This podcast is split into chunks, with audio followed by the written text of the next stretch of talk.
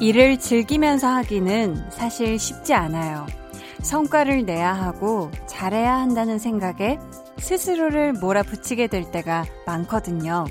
일이 취미는 아니니까요.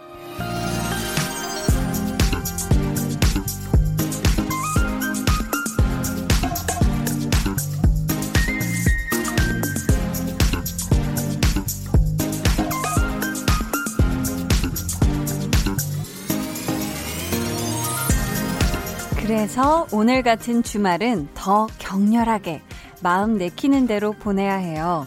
어떤 하루였든 누군가의 평가를 받을 이유도 없고요. 무언가를 이뤄내야 한다는 부담도 가질 필요가 없잖아요. 이게 일은 아니니까요. 오늘이 그저 좋아서 하는 것들로 꽉 채워진 휴일이었기를 바랍니다. 강한나의 볼륨을 높여요. 저는 DJ 강한나입니다. 강한나의 볼륨을 높여요 시작했고요. 오늘 첫 곡은 트와이스의 라이키였습니다. 이 일이라는 게요. 진짜 좋아서 하는 일, 하고 싶었던 일이라고 해도요. 일단 시작을 하면 즐기자 라는 마음보다는 참 전투적으로 될 때가 많잖아요.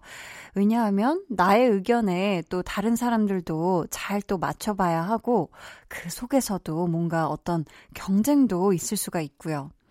뭔가 그런 일들을 잘 해나가기 위해서는 우리가, 음, 오늘 같은 휴일을 진짜 소중하게 보내야 하지 않을까 싶어요.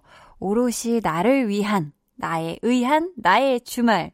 정말 행복하게 누구 눈치 하나도 안 보고 평가 같은 것 따위 신경도 안 쓰고 아주 내 멋대로 보낼 수 있는 시간. 여러분은 오늘 그런 하루를 잘 보내셨는지 궁금하네요. 저희 오늘 2부에는요, 배우를 위한, 배우에 의한, 배우의 모든 것 알아보는 시간이죠. 배우는 일요일, 백은하 소장님과 함께 하고요. 이번 주 주인공은 바로바로 바로 사랑스러움이 사람으로 태어난다면 이분 아닐까요? 공블리, 배우 공효진 씨 이야기 나눠볼게요. 기대해 주시고요. 자, 그리고 이번 주 5성급 스타들의 목소리와 함께하는 볼륨 여름 특집 voice 바캉스 퀴즈. 오늘도 역시 준비되어 있으니까요. 참여 많이 많이 하시고 선물 또 받아가세요. 그럼 저는 제가 좋아하는 것들로만 꽉꽉 채워진 광고 후에 다시 올게요. 매일 아침 시계바늘이 9시를 가리키면 어디 가세요? 커피 한 잔 하고 가세요.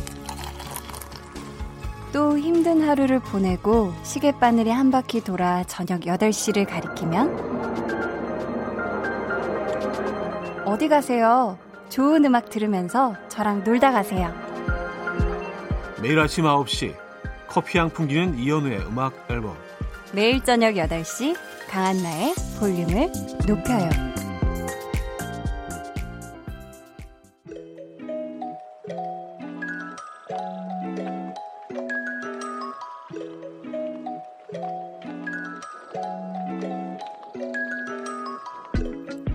5성급 스타들의 목소리로 함께합니다. 여름 특집 voice 바캉스 퀴즈.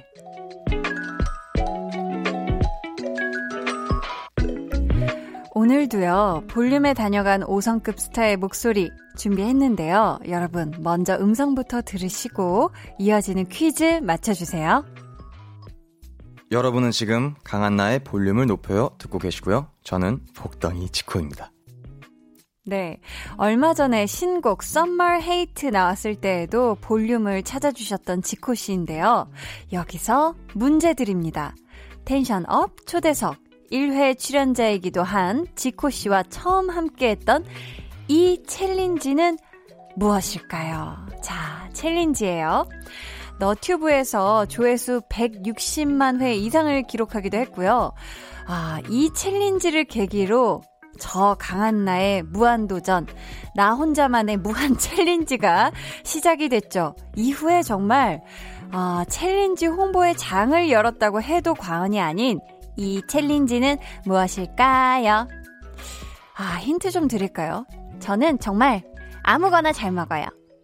아무 거나, 네. 자, 어때요? 정답 아시는 분들 보내주세요. 문자번호 샵8910. 짧은 문자 50원, 긴 문자 100원이고요. 어플콩, 마이케이는 무료입니다. 저희가 다섯 분께는 손목시계 교환권, 그리고 15분께는 헤어 트리트먼트 교환권 선물로 드릴게요. 정답은요, 1부 끝날 때 발표해 드릴게요.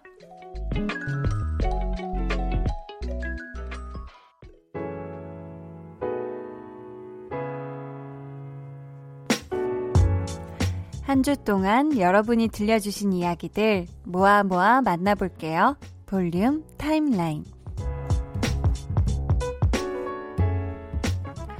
우리 볼륨 가족 여러분들 어떤 한 주 보냈는지 또 궁금한데요.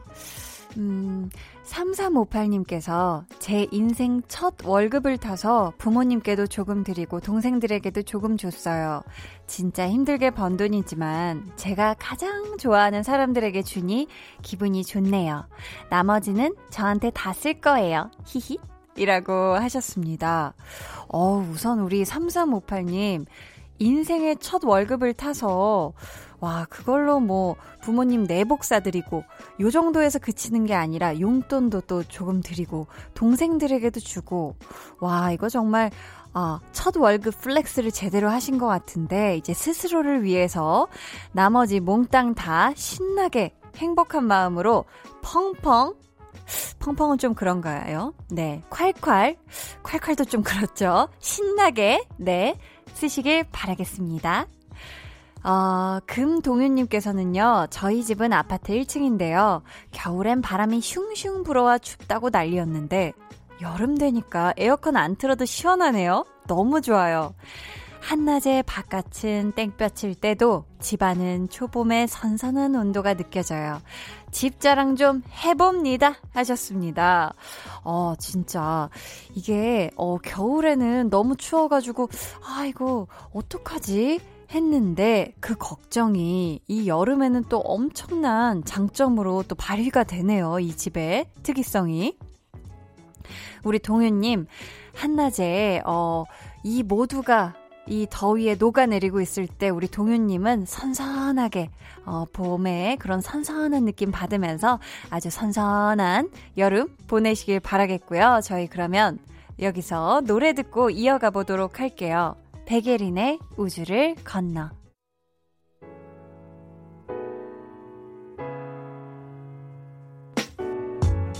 백예린의 우주를 건너 듣고 오셨고요. 자, 9551님께서 한나 누나, 저는 입시 준비 중인 고3이에요. 누나 목소리가 정말 좋아서 공부하며 매일 듣고 있어요. 하셨습니다. 아, 고3. 오늘로 수능 시험이 딱 143일, 144일 남았더라고요. 어우, 하루 줄일 뻔 했잖아요. 깜짝 놀라셨죠, 여러분? 144일 남았는데, 아, 우리 9551 님도 그렇고, 이 땅의 모든 지금 수능 준비를 하고 있는 수험생 여러분들, 파이팅 하시고요.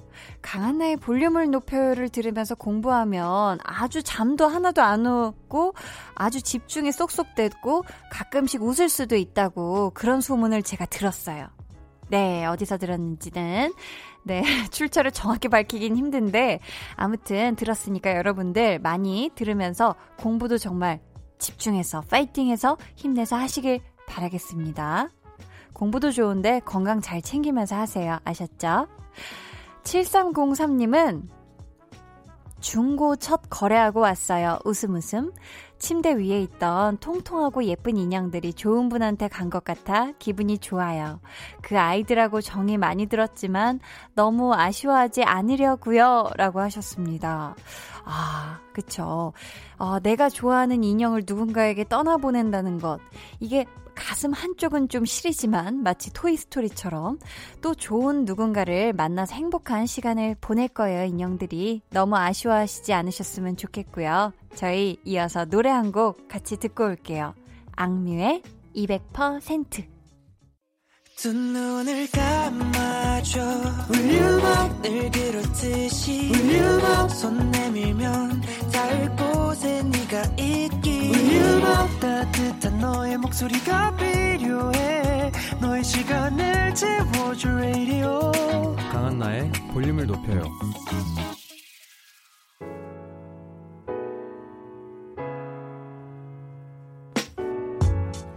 악뮤의 200% 듣고 오셨습니다. 김다혜 님이요.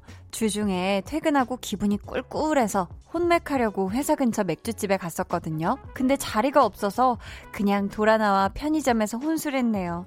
아, 그 집 치즈 후라이를 먹으면 기분이 풀릴 것 같았는데 더 꿀꿀해지기만 한 밤이었어요. 유유하셨습니다. 아유, 이게, 그쵸. 그 집이 굉장히 맛집으로 이미 굉장히 소문이 났나 봐요. 어떻게 기분이 꿀꿀할 땐 그쵸 그런 것들 만나는 것들 혹은 맥주 한 잔 이런 게 또 마음을 달래주기도 하는데 음 어떻게 우리 다혜님 꿀꿀한 마음이 조금 풀리셨나요? 이렇게 또 사연이 읽혔으니 아 기분 좋아 하는 순간이 잠깐이라도 우리 다혜님한테 찾아오셨으면 좋겠고요. 그 핫한 집 어딘지 저한테도 좀 알려주시면 좋을 것 같아요. 네. 자, 저희 오늘 voice 바캉스 퀴즈 정답 말씀드려야죠. 음, 너튜브 조회수 160만 회 이상에 빛나는 저와 지코 씨가 함께했던 이 챌린지의 이름 뭐였냐면요. 이렇게 가도 괜찮아요. 그러면 그러니까 제가 좀 앞, 앞으로 가 있을게요. 아 그래요? 네, 제가 이렇게. 제가 이쪽 가는 거리 네, 이렇게 이렇게. 가는 네, 거죠? 네, 네. 예, 네. yeah. Turn my headphones up. Any song. 아무 노래나 일단 틀어. 아무거나 신나는 걸로. 아무렇게나 춤춰. 네. 정답은 아무 노래 챌린지였고요. 어, 지금 나오는 이 음악은 지코 씨가 두 번째 출연해 주셨을 때 현장에서 라이브로 불러주셨던 아무 노래였죠. 저희 당첨자는요, 방송 후에 강한나의 볼륨을 높여요 홈페이지 선곡표 게시판에서 확인해 주시고요. 음, 자, 일개미님께서 친구한테 치킨 쿠폰을 선물했는데, 저녁에만 문을 여는 가게라며 투덜투덜입니다. 보통 치킨집들 저녁에 문 열지 않나요? 야, 먹기 싫으면 그냥 줘. 내가 먹게. 라고 하셨습니다. 아, 이분 지금 일개미 님이 영 지금 기분이 많이 다운됐어요. 실컷 친구 좋으라고, 어? 치킨 쿠폰 보냈는데, 저희가 이 속상한 맴을 조금 달래드리고자 신나는 노래 들을까요? 자, 이 노래 듣겠습니다. 지코의 아무 노래. 왜들 그리 다운돼 있어? 뭐가 문제야? Say something. 분위기가 겁나 싸해. 요새 이런 게 유행인가? 왜들 그리 재미없어?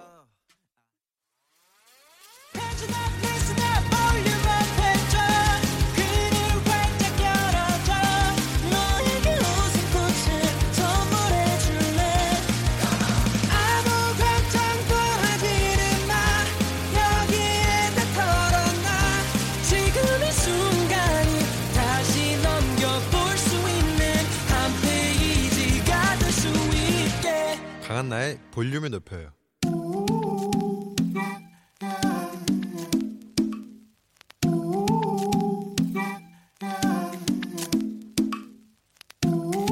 볼륨 가족이라면 누구나 무엇이든지 마음껏 자랑하세요. 네, flex. 오늘은 고성주님의 flex입니다. 비트라는 채소 아시죠? 이거 잘게 썰어서 말리면 차로 마실 수 있거든요. 제가 했다는 거 아닙니까? 그것도 프라이팬에서 아홉 번은 덖어야 한대서 덖고 식히고를 아홉 번 반복한 끝에 말린 비트 완성했습니다. 유후. 와, 성주님, 대단, 대단 하십니다. 아, 이거 덖는 거, 이 말 자체도 생소한 분들 많으시잖아요? 무리 없이, 타지 않을 정도로 달달, 다르달달달 볶는 거. 아, 그 난관을 아홉 번이나 극복하셨다니, 앞으로 이분 뭘 해도, 음? 다 되실 분입니다. 인내심의 끝판왕이. 여기 있구나. 아, 그 이름 하야. 그 성주님. 아, 달달달달 flex.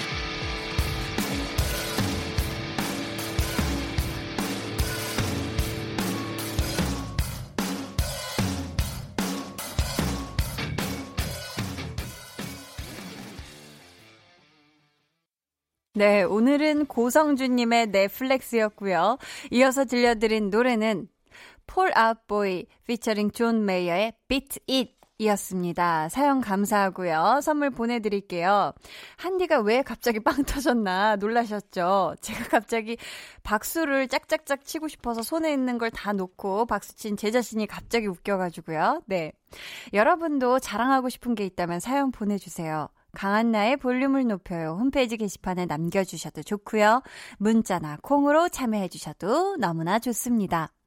그럼 저는 광고 듣고요. 배우는 일요일 배우연구소의 백은하 소장님과 돌아올게요.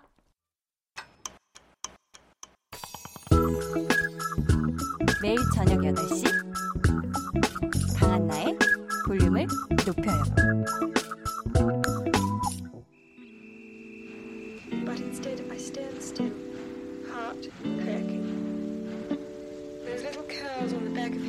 Bouncing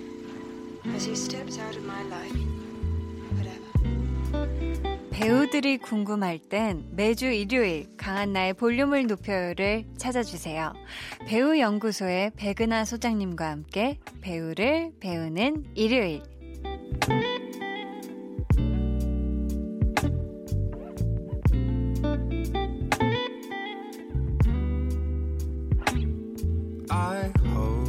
백은하 소장님, 안녕하세요. 안녕하세요. 어떻게 핫한 한 주 보내셨나요? 날씨가 살짝 핫하더라고요. 아, 핫하더라고요.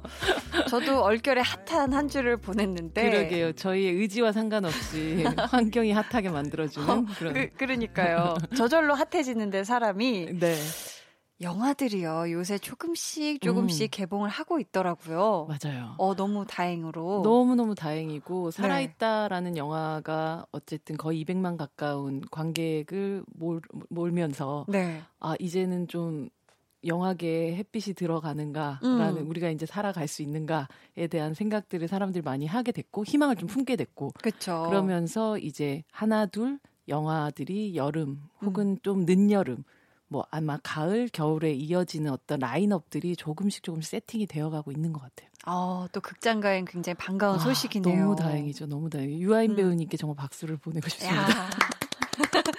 시- 실제로 찐 박수를 칩니다. 네.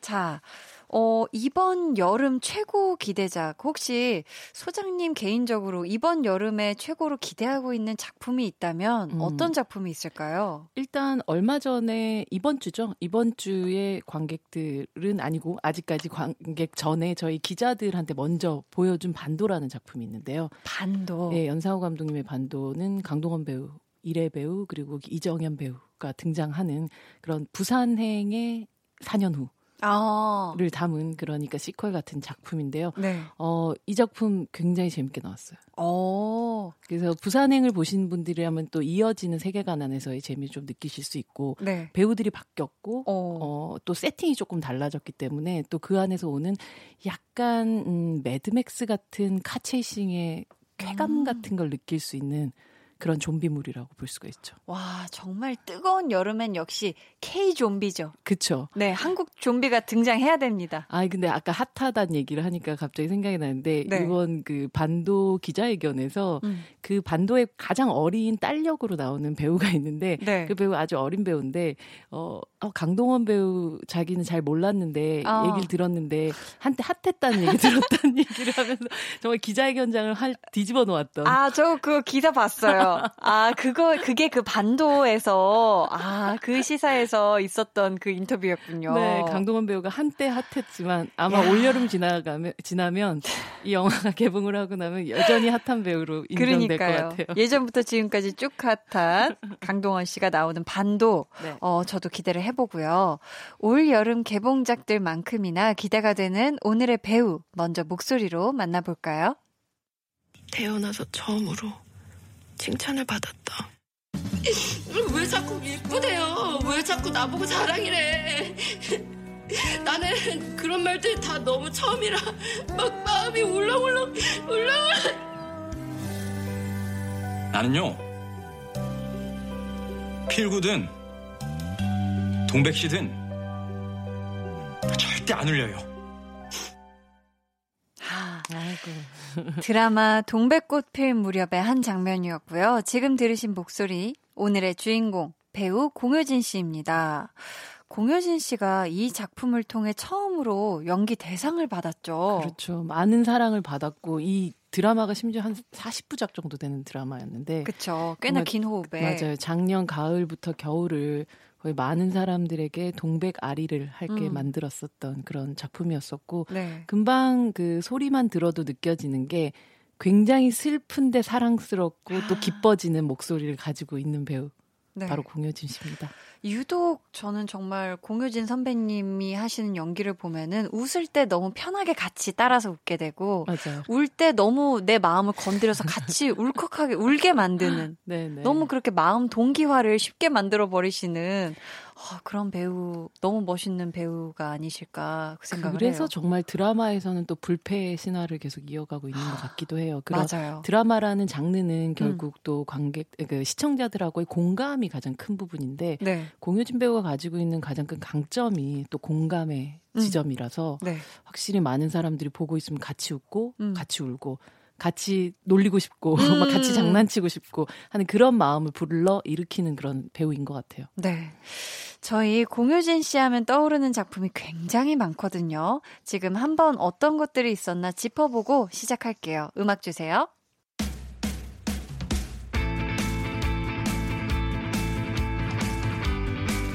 데뷔 1999년 영화 여고괴담 두 번째 이야기 대표작 영화 닫지마와리 미스 홍당무 고령화 가족 미싱 사라진 여자 뺑반 가장 보통의 연애 드라마 눈사람 상두야 학교 가자 파스타.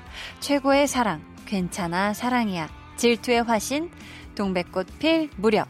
대표 수상 경력 2000년 백상예술대상 영화부문 여자 신인 연기상. 2001 SBS 연기대상 뉴스타상. 2007 대한민국 영화대상 여우조연상. MBC 연기대상 여자 최우수상 2008 대한민국 영화대상 여우주연상 2012 백상예술대상 TV부문 여자 최우수 연기상 2015 대종상 영화제 여자 인기상 2019 KBS 연기대상 대상 베스트 커플상 2020년 현재 그녀가 나왔다 하면 영화도 드라마도 매력이 빵빵 터질 거라 믿게 되는 신뢰도 200%의 배우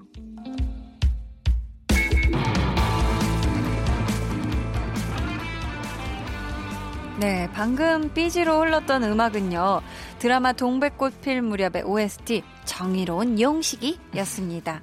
아니, 데뷔작이 무려 여고 괴담이었네요. 네, 요거 괴담에서 친구들 중 한 명, 그 한 반에 있는 친구들 중 한 명인데 아, 지금의 또 공분리를 생각하면 조금 연결이 잘 안 될 만큼 굉장히 말갈량이 소년 같은 아. 그런 아주 잘, 짧은 머리의 등, 어, 모- 모습으로 등장을 하는데 네. 그때 당시만 해도 그냥 아, 사람들이 연기 계속 할 거냐고 물어보면 아, 잘 모르겠는데요? 라고 그냥 얘기하던 네, 네. 정말 배우를 진지하게 생각해 본 적은 한 번도 없고 오. 300만 원인가 준다고 해서 아르바이트 생각하고 그냥 나가 가지고 와. 막 밤새라고 하면 감독님 옆에서 아 저 안 보일 것 같은데요? 뭐 계속 이런 얘기를 하면 제가 여기 나와야 되나요? 이런 맞아요, 이런. 맞아요. 그래서 아저 어. 저 기둥 뒤에 숨으면 안 보일 것 같은데 왜 날 자꾸 앉아 있으라고 하지라고 생각을 할 정도로 아, 그러셨구나. 그냥 즐겁게 재미있게 그냥 아르바이트처럼 시작했었던 그런 일이 결국 지금의 공분리 공효진이라는 배우의 시작이 되었던 거죠. 아니, 저 중학교 때 이럴 때 여고괴담 시리즈가 정말 핫했거든요. 아, 그렇죠. 와, 그때는 진짜 이 공포물 하면 여고괴담. 음. 그리고 여고괴담 하면 정말 많은 여자 배우들의 또 등용문? 등용 문이었잖아요. 음, 맞아요. 아, 여기에 공효진 선배님이 나오셨는 줄은 몰랐었는데. 맞아요. 그래서 네. 아마도 공효진이란 배우를 그, 음. 그 전에 전혀 인지하지 못하고 있었고 상, 당연히 이제 이게 데뷔작이었으니까 모르다가 네. 자기 스스로도 아 내가 뭐 연기를 할까라고 생각을 했다가 이 영화가 개봉을 하고 나서 많은 사람들이 특히나 충무로의 많은 제작자들이나 혹은 감독님들이 도대체 저 자유로운 배우는 누구지? 라고 아. 주목을 하게 되면서 네. 어, 왜 사람들이 나라는 사람을 궁금해하지? 라는 오. 것이 연기를 해볼까 하는 마음의 시작이라고 볼 수가 있었죠. 아, 그 시작이 되었던 작품이 여고괴담 두 번째 이야기였네요. 네. 저희 그러면 오늘도 마칠 시간에 퀴즈가 또 준비되어 있으니까요. 여러분 끝까지 재밌게 들어주시고요. 저희는 노래 듣고 와서 본격적인 얘기 나눠볼게요. 드라마 동백꽃 필 무렵 OST예요. 모트 그리고 용주의 너는 내게 비타민 같아.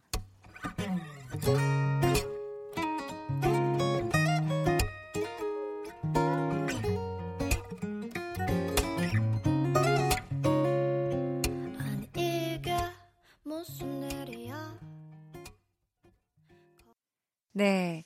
모트 용주의 너는 내게 비타민 같아 듣고 오셨고요. 오늘의 배우 공효진 씨 이야기 나눠볼 텐데요. 공효진 씨가 특히 여성 팬들이 참 많은 것 같아요. 맞아요. 남성 팬들도 많은데 네. 그래서 lovely한 공블리로서의 사랑도 받고 있고 그쵸. 공효진 배우는 또 여성 팬들도 굉장히 많은 그러니까 약간 배두나 배우랑 비슷하게 팬층을 가지고 있는 그런 배우인 것 같아요. 아, 조금 boyish한 느낌들도 있고 네. 동시에 아주 따뜻한 누나 같은 느낌도 있고 언니 같은 느낌도 있고 그리고 너무 stylish하고 멋있으세요.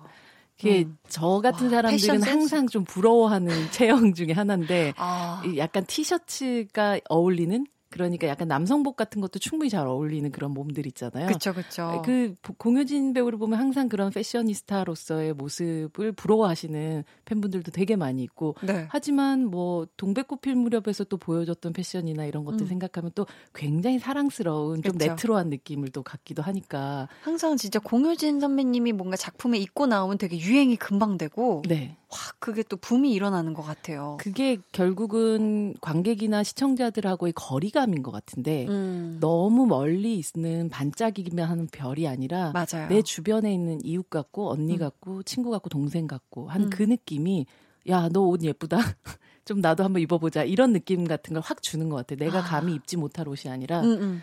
언제라도 나도 저것도 입어보고 싶고 나도 네. 함께 어, 해보고 싶다 하는 느낌을 들게끔 만든 사람인 것 같아요 맞아요. 편안하면서 예쁘면서 스타일리시한. 어려운 부분이죠 그러니까요. 네. 자, 그럼 백은하의 사적인 정의 한번 시작을 해볼까요? 소장님이 보시기에 배우 공효진은 어떤 배우인가요? 배우 공효진은 괜찮아 공효진이야 괜찮아 사랑이야처럼. 네, 뭐 이선균, 하정우, 조인성, 뭐 차태현, 김수현, 조정석, 강하늘 뭐 누구하고 함께 하더라도 공효진 배우와 함께 할 때 그 조화가 걱정되었던 배우들은 한 명도 없었던 것 같아요. 어, 진짜 그랬던 것 같아요. 네. 아, 이 아. 사람하고는 좀 안 맞을 것 같은데, 혹은 이 사람하고 할 때는 조금 톤이 다를 것 같은데, 이런 걱정을 안 하게 만드는, 심지어 차승원이라는 배우는 굉장히 개성이 강한 배우잖아요. 네, 네. 근데 차승원이란 배우하고도 있을 때도 공효진 배우는 기가 막히게 그 합을 만들어내서 그쵸. 다른 상대 배역의 개성이 혹은 뭐 이 사람의 어떤 기운 같은 게 전혀 걱정되지 않고 음, 시너지를 만들어서 더 좋은 효과를 만들어내게끔 만들 거라는 확신이 드는. 그래서 캐스팅을 해놓고 보면 대부분의 감독들이나 혹은 주변에 있는 배우들도 음. 괜찮아 공효진이야 아. 라는 느낌을 받게끔 만들어주고 야. 관객들 혹은 시청자들 입장에서도 아 괜찮아 공효진이니까 음. 라는 느낌을 믿음을 주게 되는 그런 배우인 것 같아요. 그러니까요. 그리고 정말 뭐 드라마나 영화나 이것 또한 또 정말 전혀 걱정이 또 없잖아요. 그렇죠. 와. 시청률이 일단 굉장히 잘 나오고 영화도 그렇고. 그 영화도 그렇고 이제 네. 공효진이란 배우가 했었을 때는 그것을 모두 공효진화 시키는 음, 것에 힘을 가지고 있는 배우라서 사실 뭐 공효진 배우에 대해서는 괜찮아라는 음. 생각을 하게 되죠. 그렇다면 사람 공효진은 어떨까요? 사람 공효진은 네. 사랑을 의심하지 않는 사람이에요. 사랑을 의심하지 않는 사람이다. 어, 어떤 의미에서요? 누군가 자기가 누군가를 사랑하는 데 있어서도 혹은 사랑을 받는 데 있어서도 의심하지 않는 사람. 음. 이게 굉장히 어려운데 네. 사랑하는 거에서 의심하지 않는 거는 뭐 좀 쉬운 부분이지만 음. 누군가가 자신을 사랑하는 거에 대해서 어떤 사람들은 왜 날 이렇게까지 사랑하지? 음. 라고 생각하는 경우들이 있잖아요. 근데 네.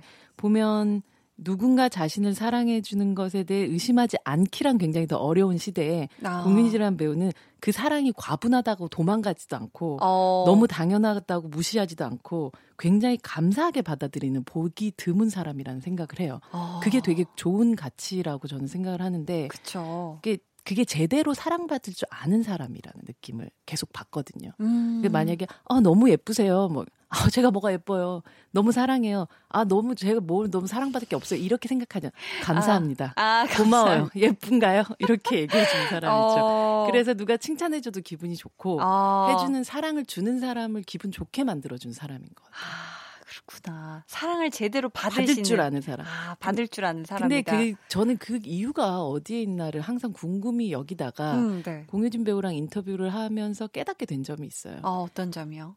아주 어린 시절부터 음.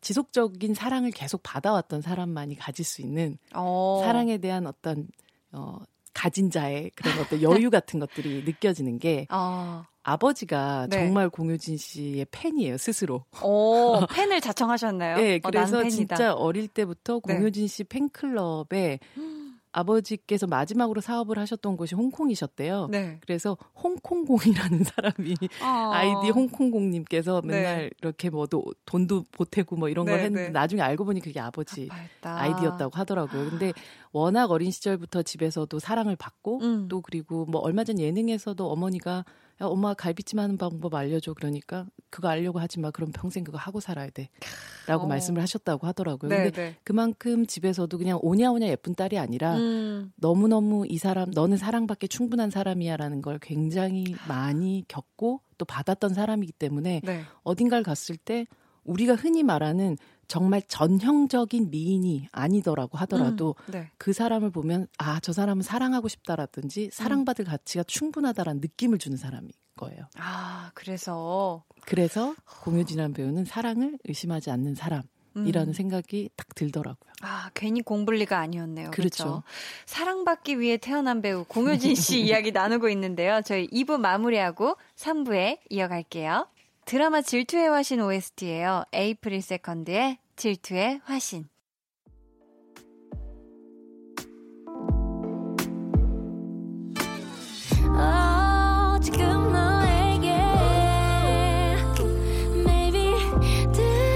들려주고 싶은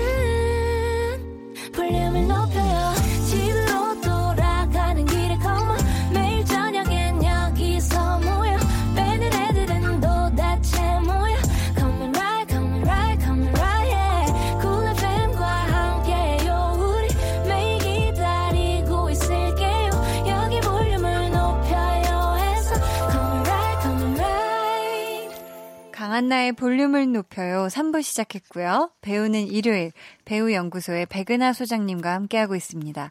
오늘의 배우는 공효진 씨인데요. 로브체님께서 효진 배우님이 연기하신 캐릭터 중에 가장 배우님의 실제 성격과 비슷한 역할은 뭐였을까요? 효진님 마음에 가장 강하게 남은 배역도 궁금하고요 하셨는데 소장님 아시나요?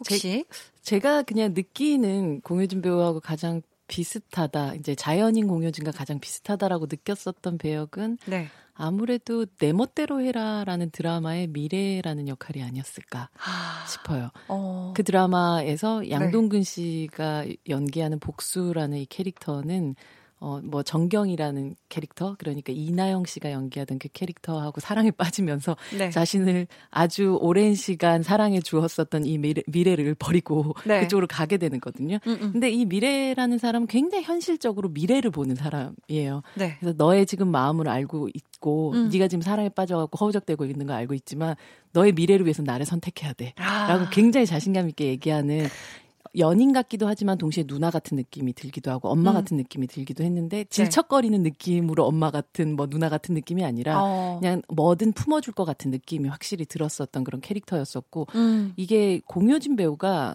연기할 때도 그렇고 일상생활에서도 약간 남자들을 대부분 남동생화 시키는 게 좀 있어요. 아, 주변의 모든. 아. 뭐 성동일 배우 같은 분들도 네, 심지어 네. 나이가 많은 사람들도 어. 약간 남동생화 시키면서 네. 그들의 예쁜 면들을 봐- 보려고 하고 아. 좀 우쭈쭈쭈 해주면서 네. 그들과 함께 있는 것을 굉장히 조화롭게 만들어내는 재주가 있거든요. 어. 근데 그런 면에서 이 드라마를 생각을 해- 하면 아 미래라는 캐릭터는 참 공효진 같구나라고 음. 저는 항상 생각을 해왔던 것 같아요. 아, 그러셨구나. 음. 내 멋대로 해라 저도 정말 어렸을 때 너무 인생 드라마처럼 봤었던. 그쵸. 복수야, 꼬복수. 네. 아, 난리가 났었었는데. 어, 혹시 공효진 씨의 마음에 가장 강하게 남은 배역. 음. 근데 요거는 사실 본인이 아니면 대답하기 정말 어려운 질문인데. 이 질문에 대한 질문을 했었고 아, 예, 그러셨어요? 답을 받았는데 네네. 이 답은 바로 오늘 신의 한 수. 그렇다면 저희가 냉큼 소장님의 원픽 백은하의 신의 한 수 여쭤볼게요. 소장님 마음에 가장 강하게 남은 공효진 씨의 배역, 연기 어떤 작품에 담겨 있나요? 바로 미스 홍당무입니다. 아, 미송당무. 이 미스 홍당무란 작품은 공효진 배우가 스스로도 네. 자기 인생에서 가장 사랑하는 캐릭터. 라고 얘기하는 양미숙이란 캐릭터인데요. 네. 어, 안면 홍조가 있어서 심하게 있는. 심하게 네. 있어서 음. 어 언제나 얼굴이 좀 과하게 빨개지고 음. 그래서 그것 때문에 사회생활 하기 사실 좀 어려운 부분이 있음에도 불구하고 꿋꿋하게 학교에서 교사 생활을 하고 있는 음. 미숙이라는 여자가 그 학교에 있는 동료 선생님을 짝사랑하게 되면서 네. 벌어지게 되는 아주 기괴한 이야기를 담고 있는 작품이죠. 그쵸. 아, 저는 이때 정말, 어, 이때 사실 막 뭔가 한국 그때 CG에 막 볼 빨개지고 이런 거에, 이런 걸 처음 본, 그러니까 그 뒤에는 사실 예능에서도 막 볼 빨개지는 게 맞아요. CG로 들어가서 더 붉어지기도 했지만, 이렇게 제대로 봤었던 건 처음이었는데, 정말 막 공효진 선배님이 막 헤어스타일이나 네. 메이크업도 거의 no 메이크업이셨고. 맞아요. 과장되게 더욱더 안 좋아지게 하는 메이크업을 하고 나오긴 했죠. 그쵸, 그쵸. 그래서 실제로 그 영화를 찍고 나서 볼이 자주 빨개져. 서 아, 그 뒤에요? 그래서 본인이 이거 약간 산업재해라고 아. 얘기를 하시는 그 정도의 그런 아, 상황 분장을. 네, 분장을 원래는 하기도 하고 약간 또 CG도 하기도 하고 네, 했었는데 실제 그 공효진 배우가 지금까지도 연기했었던 캐릭터들을 쫙 봤었을 때 대부분 아주 현실적인 음. 현실에서 나온 것 같은 네. 그런 캐릭터들이 굉장히 많았어요. 아. 상황이 극적일 수는 있겠지만 캐릭터 자체는 아주 평범한 사람들이 음. 극적인 상황을 만나는 경우들이 되게 많았는데 네. 실제 미스 홍당무는 공효진 배우의 필모 안에서 보기 드물게 캐릭터 자체가 굉장히 극적인 사람이죠. 자체가 이미. 예. 저는 미스 홍당무의 그딱 이렇게 혼자 이렇게 원샷으로 그 워- 선생님한테 약간 울분을 토해내듯이 그 하는 그긴 얼굴 독배. 있죠? 예. 그게 전 너무 인상적이었어가지고 네. 와 그건 전 정말 너무 따박따박 따지듯이 네네 어 화를 정말 내는 너무 네 음, 그때 너무 그 좋았던 홍, 미스 홍당무의 포스터 사진을 기억을 하신다면 네 정말 그 빠글빠글한 머리 뭐 빠글빠글이라기보다는 음. 뭔가 부스스하게 날아가는 맞아요. 그 머리에다가 음. 빨간 어, 안면 홍조가 온 얼굴에 그 표정도 정말 찌그러질 것 같은 그런 음. 표정을 짓고 있는 그 포스터가 강남에 자기가 차를 타고 지나가면서 이 극장에 걸려 있는 것을 보면서 네. 그냥 모든 것을 내려놨대요. 아 그러셨구나 그런 근데 그 포스터가 이경미 감독님이 감독을 하시고 이 영화가 박찬욱 감독이 제작을 하셨거든요. 맞아요 근데 이 포스터를 박찬욱 감독님이 픽을 하신 거래요. 아 그 사진을 네. 그래서 네. 어떻게 바꾸지도 못한 상태에서 그게 나가게 됐는데 네. 정말 그것을 딱 보는 순간 나는 이제 이 세상에서 개의치 않을 것이 그러니까 뭔가 신경 쓸 게 하나도 없다라는 아. 느낌을 딱 받고 모든 것을 내려놓고 나니 그 마음이. 아주 편해지면서 해방감을 느꼈다고 하더라고요. 아, 그 정도로 오히려 마음이 편안해졌던. 맞아요. 근데 진짜 그 사진이 정말 막 터지기 일보 직전에 어떤 그런 감정 상태나 이 모든 그, 그, 그 미숙이의 그 느낌이 다 담겨 있는 것 같아서. 맞아요. 어, 정말 좋았어요. 본인도 음. 굉장히 좋아했고 음. 또 이런 이상한 옷 입고 이상한 신발 신고 음. 얼굴도 포기하고 내 치부를 다 보여주겠다라는 생각으로 접근한 영화가 사실은 처음이었고 음. 본인 스스로도 연기를 뭐 그렇게까지 전투적으로 해라고 음. 생각해 왔던 사람이 아, 아 이런 방식의 재미를 연기를 하면서 느낄 수 있구나라는 걸 처음 깨닫게 된 작품이 또 미스 홍당무였다고 하더라고요. 음. 어, 근데 연기 하면서 되게 어려우시진 않으셨을까요? 굉장히 어려움을 처음에 느꼈다고 하더라고요. 아. 이게 이렇게까지 연기할 때 부담감을 가지고 연기해 본 적이 없었대요. 처음 시작할 때는. 아, 그러셨구나. 네, 왜냐하면 그냥 평소 때 본인이 하는 말투, 음. 지금도 드라마 속에서 공효진 배우는 일상의 말투하고 크게 벗어나지 않는 말투를 써요. 네. 우리가 흔히 말하는 드라마 혹은 영화에서 쓰는 극적인 말투 혹은 음. 이 캐릭터에 위해서 캐릭터를. 위해서 음. 그 만든 말투를 쓰지 않거든요. 음. 근데 이 영화 속에 미숙이가 쓰는 말투는 네. 굉장히 이상하잖아요. 음. 맞아요, 맞아요. 그런 것들을 세팅한다는 것 자체가 자기의 음. 아, 처음 연기 시도한. 경험 안에선 처음 있었던 일이고 네. 그렇기 때문에 생경해서 어려웠고 음. 하지만 그것을 해내고 났었을 때 뿌듯함 음. 그리고 이 영화를 통해서 엄청 많은 가능성을 열게 된 것에 대해서 본인 스스로도 만족스러워하고 관객들도 또 영화 관계자들도 아 공효진이라는 배우의 쓰임새가 저럴 수도 있구나라는 음. 걸또 느끼게 만들었었던 그런 작품이었었죠. 아, 미스 홍당무. 자, 저희는 이쯤에서 노래를 듣고 오려고 하는데요. 미스 홍당무 얘기를 했으니까 볼빨간 이분들 노래 한번 듣고 올게요. 볼빨간 사춘기에 썸 탈 거야.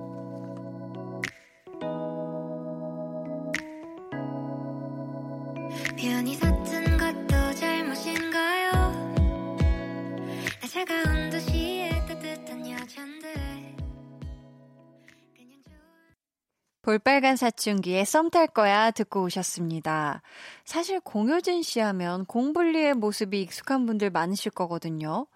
가장 사랑스러웠던 공불리의 영화라면 어떤 게 있을까요, 소장님? 가장 사랑스러웠던 공블리의 영화 어떤 영화가 있을까요? 사실 저는 네. 공블리라는 그 말은 대부분 네. 공효진 배우의 드라마에서 많이 나온 것 같아요. 음. 최고의 사랑이라는 드라마에서 그쵸, 구애정, 독고진과 예, 구애정의 충전 극복으로 아. 이어졌었던 요 캐릭터 그리고 파스타에서 나왔었던 캐릭터 같은 게 이제 공효진 배우의 어떤 lovely 라인인데 어, 네. 본인 스스로는 그건 뭐 예능 같은 데 나와서도 얘기하시긴 했지만 본인이 아닌 여기서 내가 아니다. 러블리함을 아. 말 그대로 조금은 연기하고 음. 그걸 대중들이 굉장히 좋아한다는 것도 알고 음. 본인 스스로도 그걸 연기한 즐거움이 있어서 연기하는 부분들이 있는데 네. 그건 딱 항상 보면 드라마 속에서 더 많이 보여주는 것 같아요. 아, 영화보다는 드라마에서. 네, 오히려 드라마 영화로 가면 조금 더 현실적인 역할들을 더 많이 연기하는데 음. 사실 사랑스러움이 묻어 있는 영화 한 편이 있어요. 사랑스러움이 묻어 있는 가장 보통의 연애에도 살짝 묻어 있지 않나요? 네, 근데 그건 조금 더 현실적이고 잔인한 부분이 있잖아요. 그러나 모든 면에서 사랑스러운 부분이 있는 영화는 바로 어, 사랑스러움이 이미 제목에도 들어와 있는 러브 픽션이라는 작품이에요. 아, 러브 픽션. 네. 어, 겨드랑이. 러브 픽션 하면 거의 겨드랑이. 그렇죠. 알라스, 알라스카에서는 어, 겨드랑이 그쵸. 털을 밀지 않아요, 여성들이. 그래서 사랑스럽다. 맞아요. 그래서 처음 러- 겨드랑이 겨블리라고 그때 당시에 불리기도 아, 그랬어요? 아, 그랬구나. 그때 구주월이라는 이 하정우 배우가 연기했었던 음. 캐릭터에 듬뿍 사랑을 받으면서 아, 동시에 그 겨드랑이 털로 음. 심리 밖으로 도망가게 만들었었던 그쵸, 그쵸. 순간을 아, 안겨주기도 했었던 네, 그런 네. 캐릭터가 있었네요. 어, 음. 러브 픽션. 반대로 공블리와는 전혀 다른 반전 매력을 볼 수 있는 영화라면요. 음, 미씽이라는 영화. 사라진 여인. 네, 야, 미씽. 사- 네, 이 네. 작품 같은 경우는 음. 어, 자신이 그 보모로 있던 집에 아이를 데리고 유괴를 하게 되는 아, 그런 조선족 여인을 연기를 해요. 어, 저 아직 못 봤거든요, 그 네. 영화를. 근데 이 영화 속에서는 뭐 엄지원 배우는 그 아이의 엄마로 등장을 하고 네. 공효진 배우는 그 아이를 데리고 사라진 여성으로 등장을 하는데 아, 이 두 사람이 사실 만나지 않는 상태에서 계속 쫓고 쫓기는 그런 관계 안에서 보여지는 공효진 배우의 지금껏 한 번도 본 적 없는 주눅든 얼굴 같은 것들 그리고 음. 서늘하고 굉장히 무시무시한 얼굴을 동시에 만날 수 있는 그런 영화인데 네. 특히나 뭐 공 효진 배우가 드라마 속에서 보여주는 그 굉장히 사랑스러운 뭐 미소 혹은 말투 이런 것들이 하나 없이 싹 지워진. 싹 지워진 그 조선족 그 여성의 말투와 그리고 어떤 면에서는 현실의 고단함이 그대로 들어가 있는 그런 표정 같은 음. 것들은 어, 지금까지 공효진 배우를 봤던 분들한테는 좀 어, 저런 얼굴이 있다고? 라고 아. 생각할 만한 그런 작품이었죠. 어, 미싱. 음. 혹시 소장님 기억에 공효진 씨와 베스트 케미를 보여준 배우 한 명을 꼽는다면 누가 있을까요?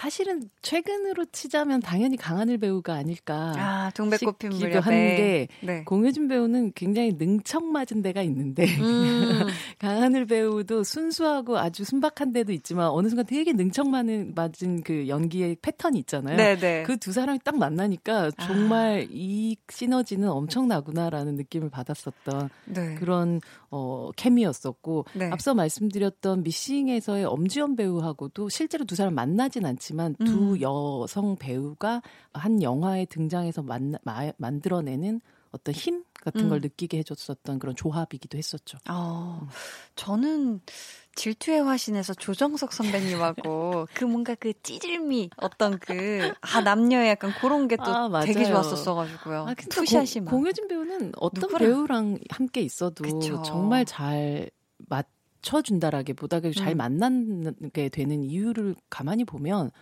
그 현장에서 집중력이 너무너무 좋대요. 음, 뭐그 전까지 뭐 슬픈 음악 듣고 기쁜 음악 듣고 뭐 이런 식으로 예열을 하는 사람이 아니에요. 그냥 딱 버튼을 그냥. 네.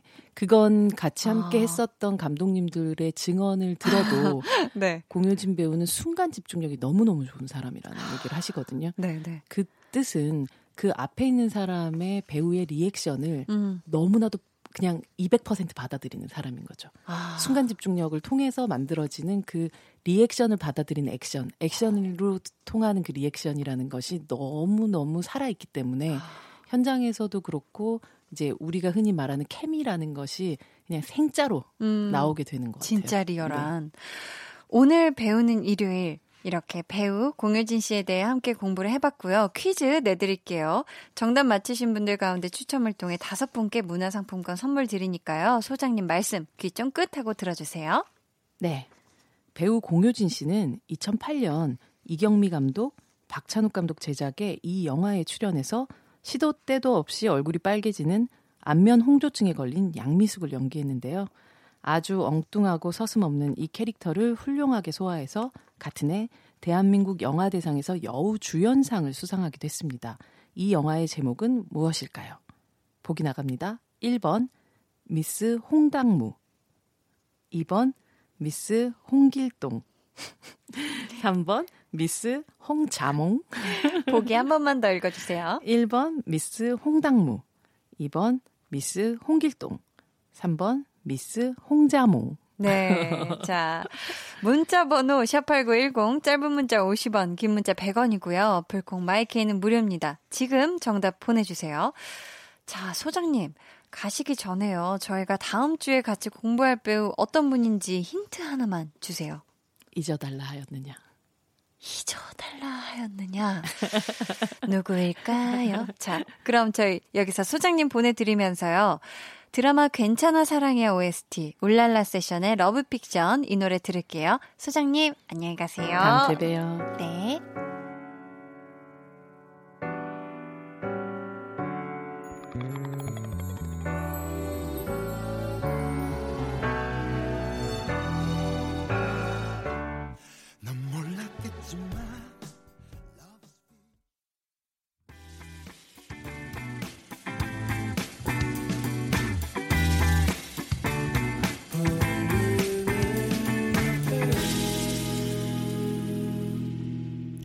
강한나의 볼륨을 높여요. 함께하고 계십니다. 오늘 배우는 일요일은요, 드라마에서도 영화에서도 늘 반가운 배우, 공효진 씨에 대해 공부를 해봤죠.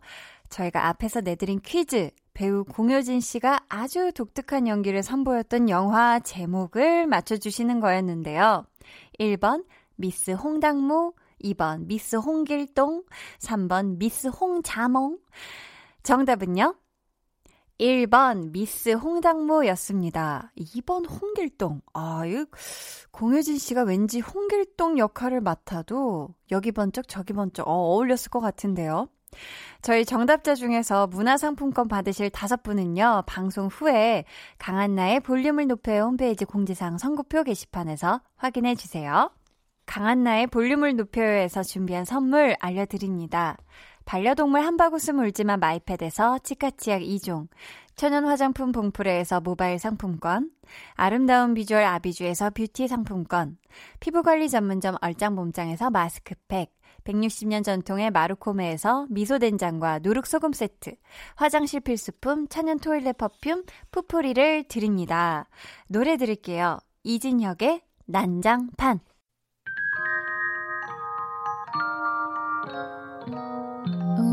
그대로는 어땠나요? Yeah. 별일 없었는지 궁금해요. 다 들어줄게요. Oh yeah. 나와 함께 시달가면 돼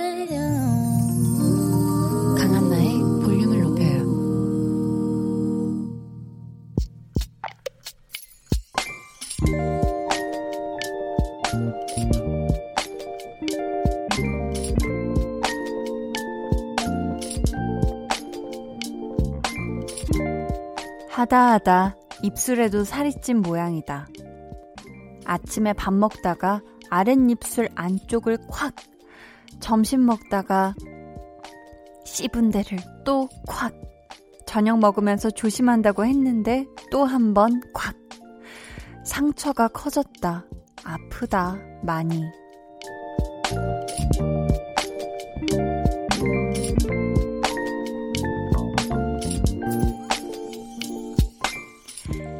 김선영님의 비밀 계정, 혼자 있는 방. 맛있는 음식들 다 놔두고 왜 엉뚱한 걸 씹어가지고. 비밀 계정 혼자 있는 방에 이어서 들려드린 노래는요. 루엘의 페인킬러였습니다. 아프셨을 것 같아서 저희가 노래로 진통제를 좀 넣어드렸어요. 네, 참. 호빵 부는 소리 아니었고요. 오늘은 김선영님의 사연이었고요. 저희가 선물 보내드릴게요. 아, 근데 진짜 이번에는 사연 읽는 동안 마치 제 입이 다 아픈 듯한 그런 느낌이었어요. 음, 다들 경험이 있으시죠? 밥 먹다가 진짜 잘못해서 콱 씹은, 아, 저는 입술보다는 볼 안쪽 살 있잖아요. 볼살이 찌면 그렇게 같이 볼 안살을 같이 씹더라고요. 음. 근데 이게 또 한 번으로 안 끝나요. 두세 번은 같은 곳을 이렇게 또 콱 깨물고. 아, 이거 진짜 상상만 해도 제가 아픈데, 요게 또 가라앉으려면 시간 좀 걸릴 텐데, 당분간은 우리 선영님, 뭐 드시거나 하실 때 조심하시고요. 이렇게 또 사연이 소개된 걸로 남아 조금이나마 위안이 되셨길 바랄게요. 저희 비밀 계정 혼자 있는 방 참여 원하시는 분들은요. 강한나의 볼륨을 높여요 홈페이지 게시판 혹은 문자나 콩으로 사연 남겨주세요.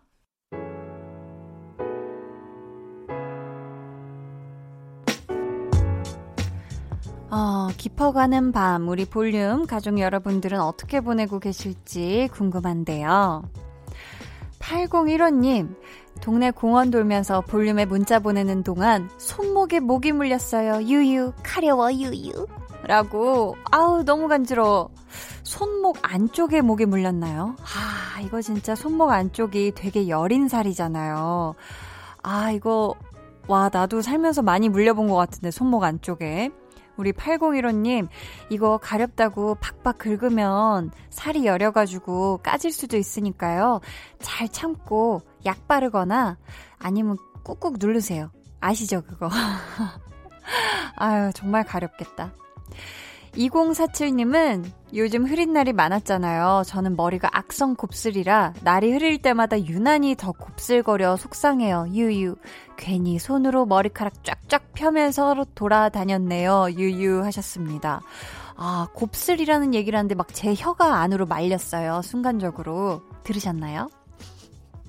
근데 저는 악성 곱슬은 아니근데 저도 반 곱슬이거든요. 그래서 앞머리가 엄청 꼬불거리고 잔머리들도 꼬불꼬불 특히 이렇게 습한 날 있잖아요.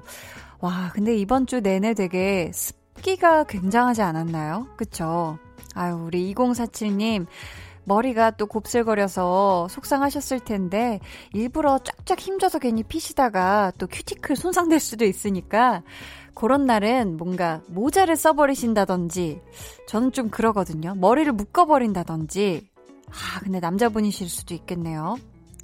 음, 아무튼 너무 그렇게 내가 막 신경 쓰고 속상해 하는 만큼 남들은 그렇게 이상하게 보지 않으니까 좀 마음 편안하게 흐린 날도 즐겁게 보내셨으면 좋겠어요. K3869님은 저희 딸이 자고 일어나면 이불 좀 펴놓으라고 그렇게 말해도 뱀처럼 몸만 쓱 빠져나가요. 어떻게 하죠, 유유? 딸, 제발 이불 좀 펴놓고 나가렴 유유 하셨습니다.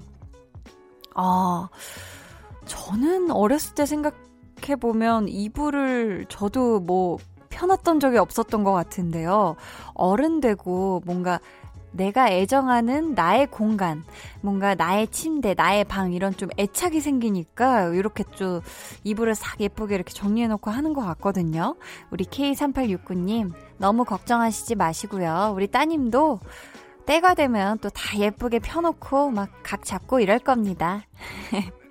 저희 그러면 노래 한 곡 같이 듣고 올게요. 샘 김의 마마 Don't Worry.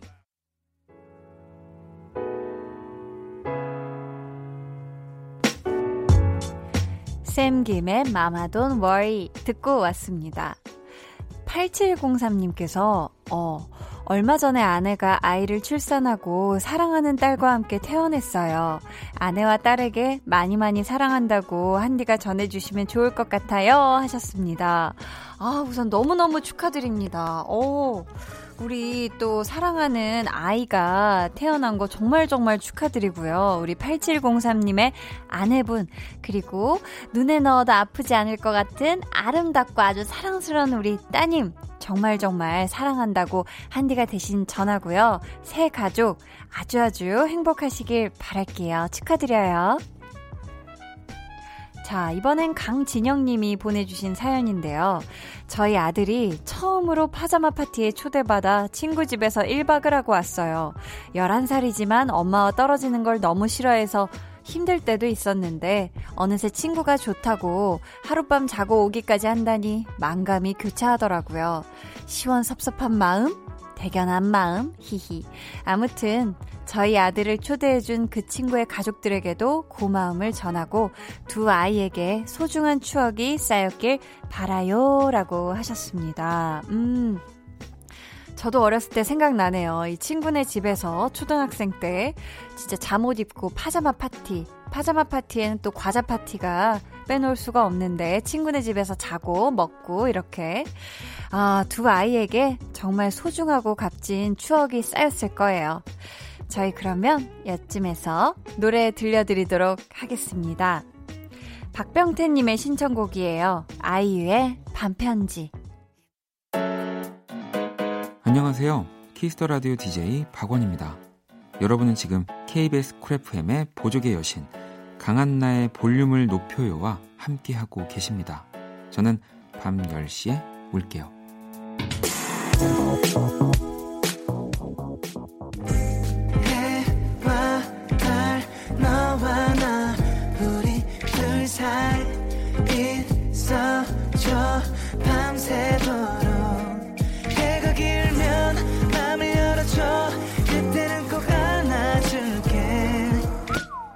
강한나의 볼륨을 높여요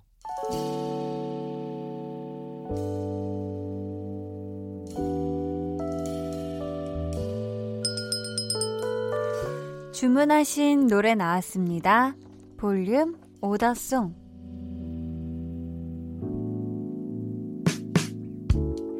볼륨의 마지막 곡은 미리 예약해주신 분의 볼륨 오더송으로 전해드립니다. 오늘은 권용팔님. 부모님의 48주년 결혼 기념일이에요. 진심으로 축하드리고 늘 건강하시길 바래요. 하시면서 선우정아의 백년해로 주문해 주셨습니다. 아유, 우리 용팔님의 부모님 48주년 결혼 기념일 정말 정말 한디도 축하드리면서요. 끝곡으로 들려드릴게요. 저희 내일은요, 텐션업 초대석, 엑소의 찬열씨, 그리고 세훈씨와 함께 합니다. 기대 많이 많이 해 주시고요. 여러분, 다가올 새로운 한 주를 위해 오늘 밤 푹 주무세요. 지금까지 볼륨을 높여요. 저는 강한나였습니다. 지겹게 있어줘 절대 먼저 떠나지 말아줘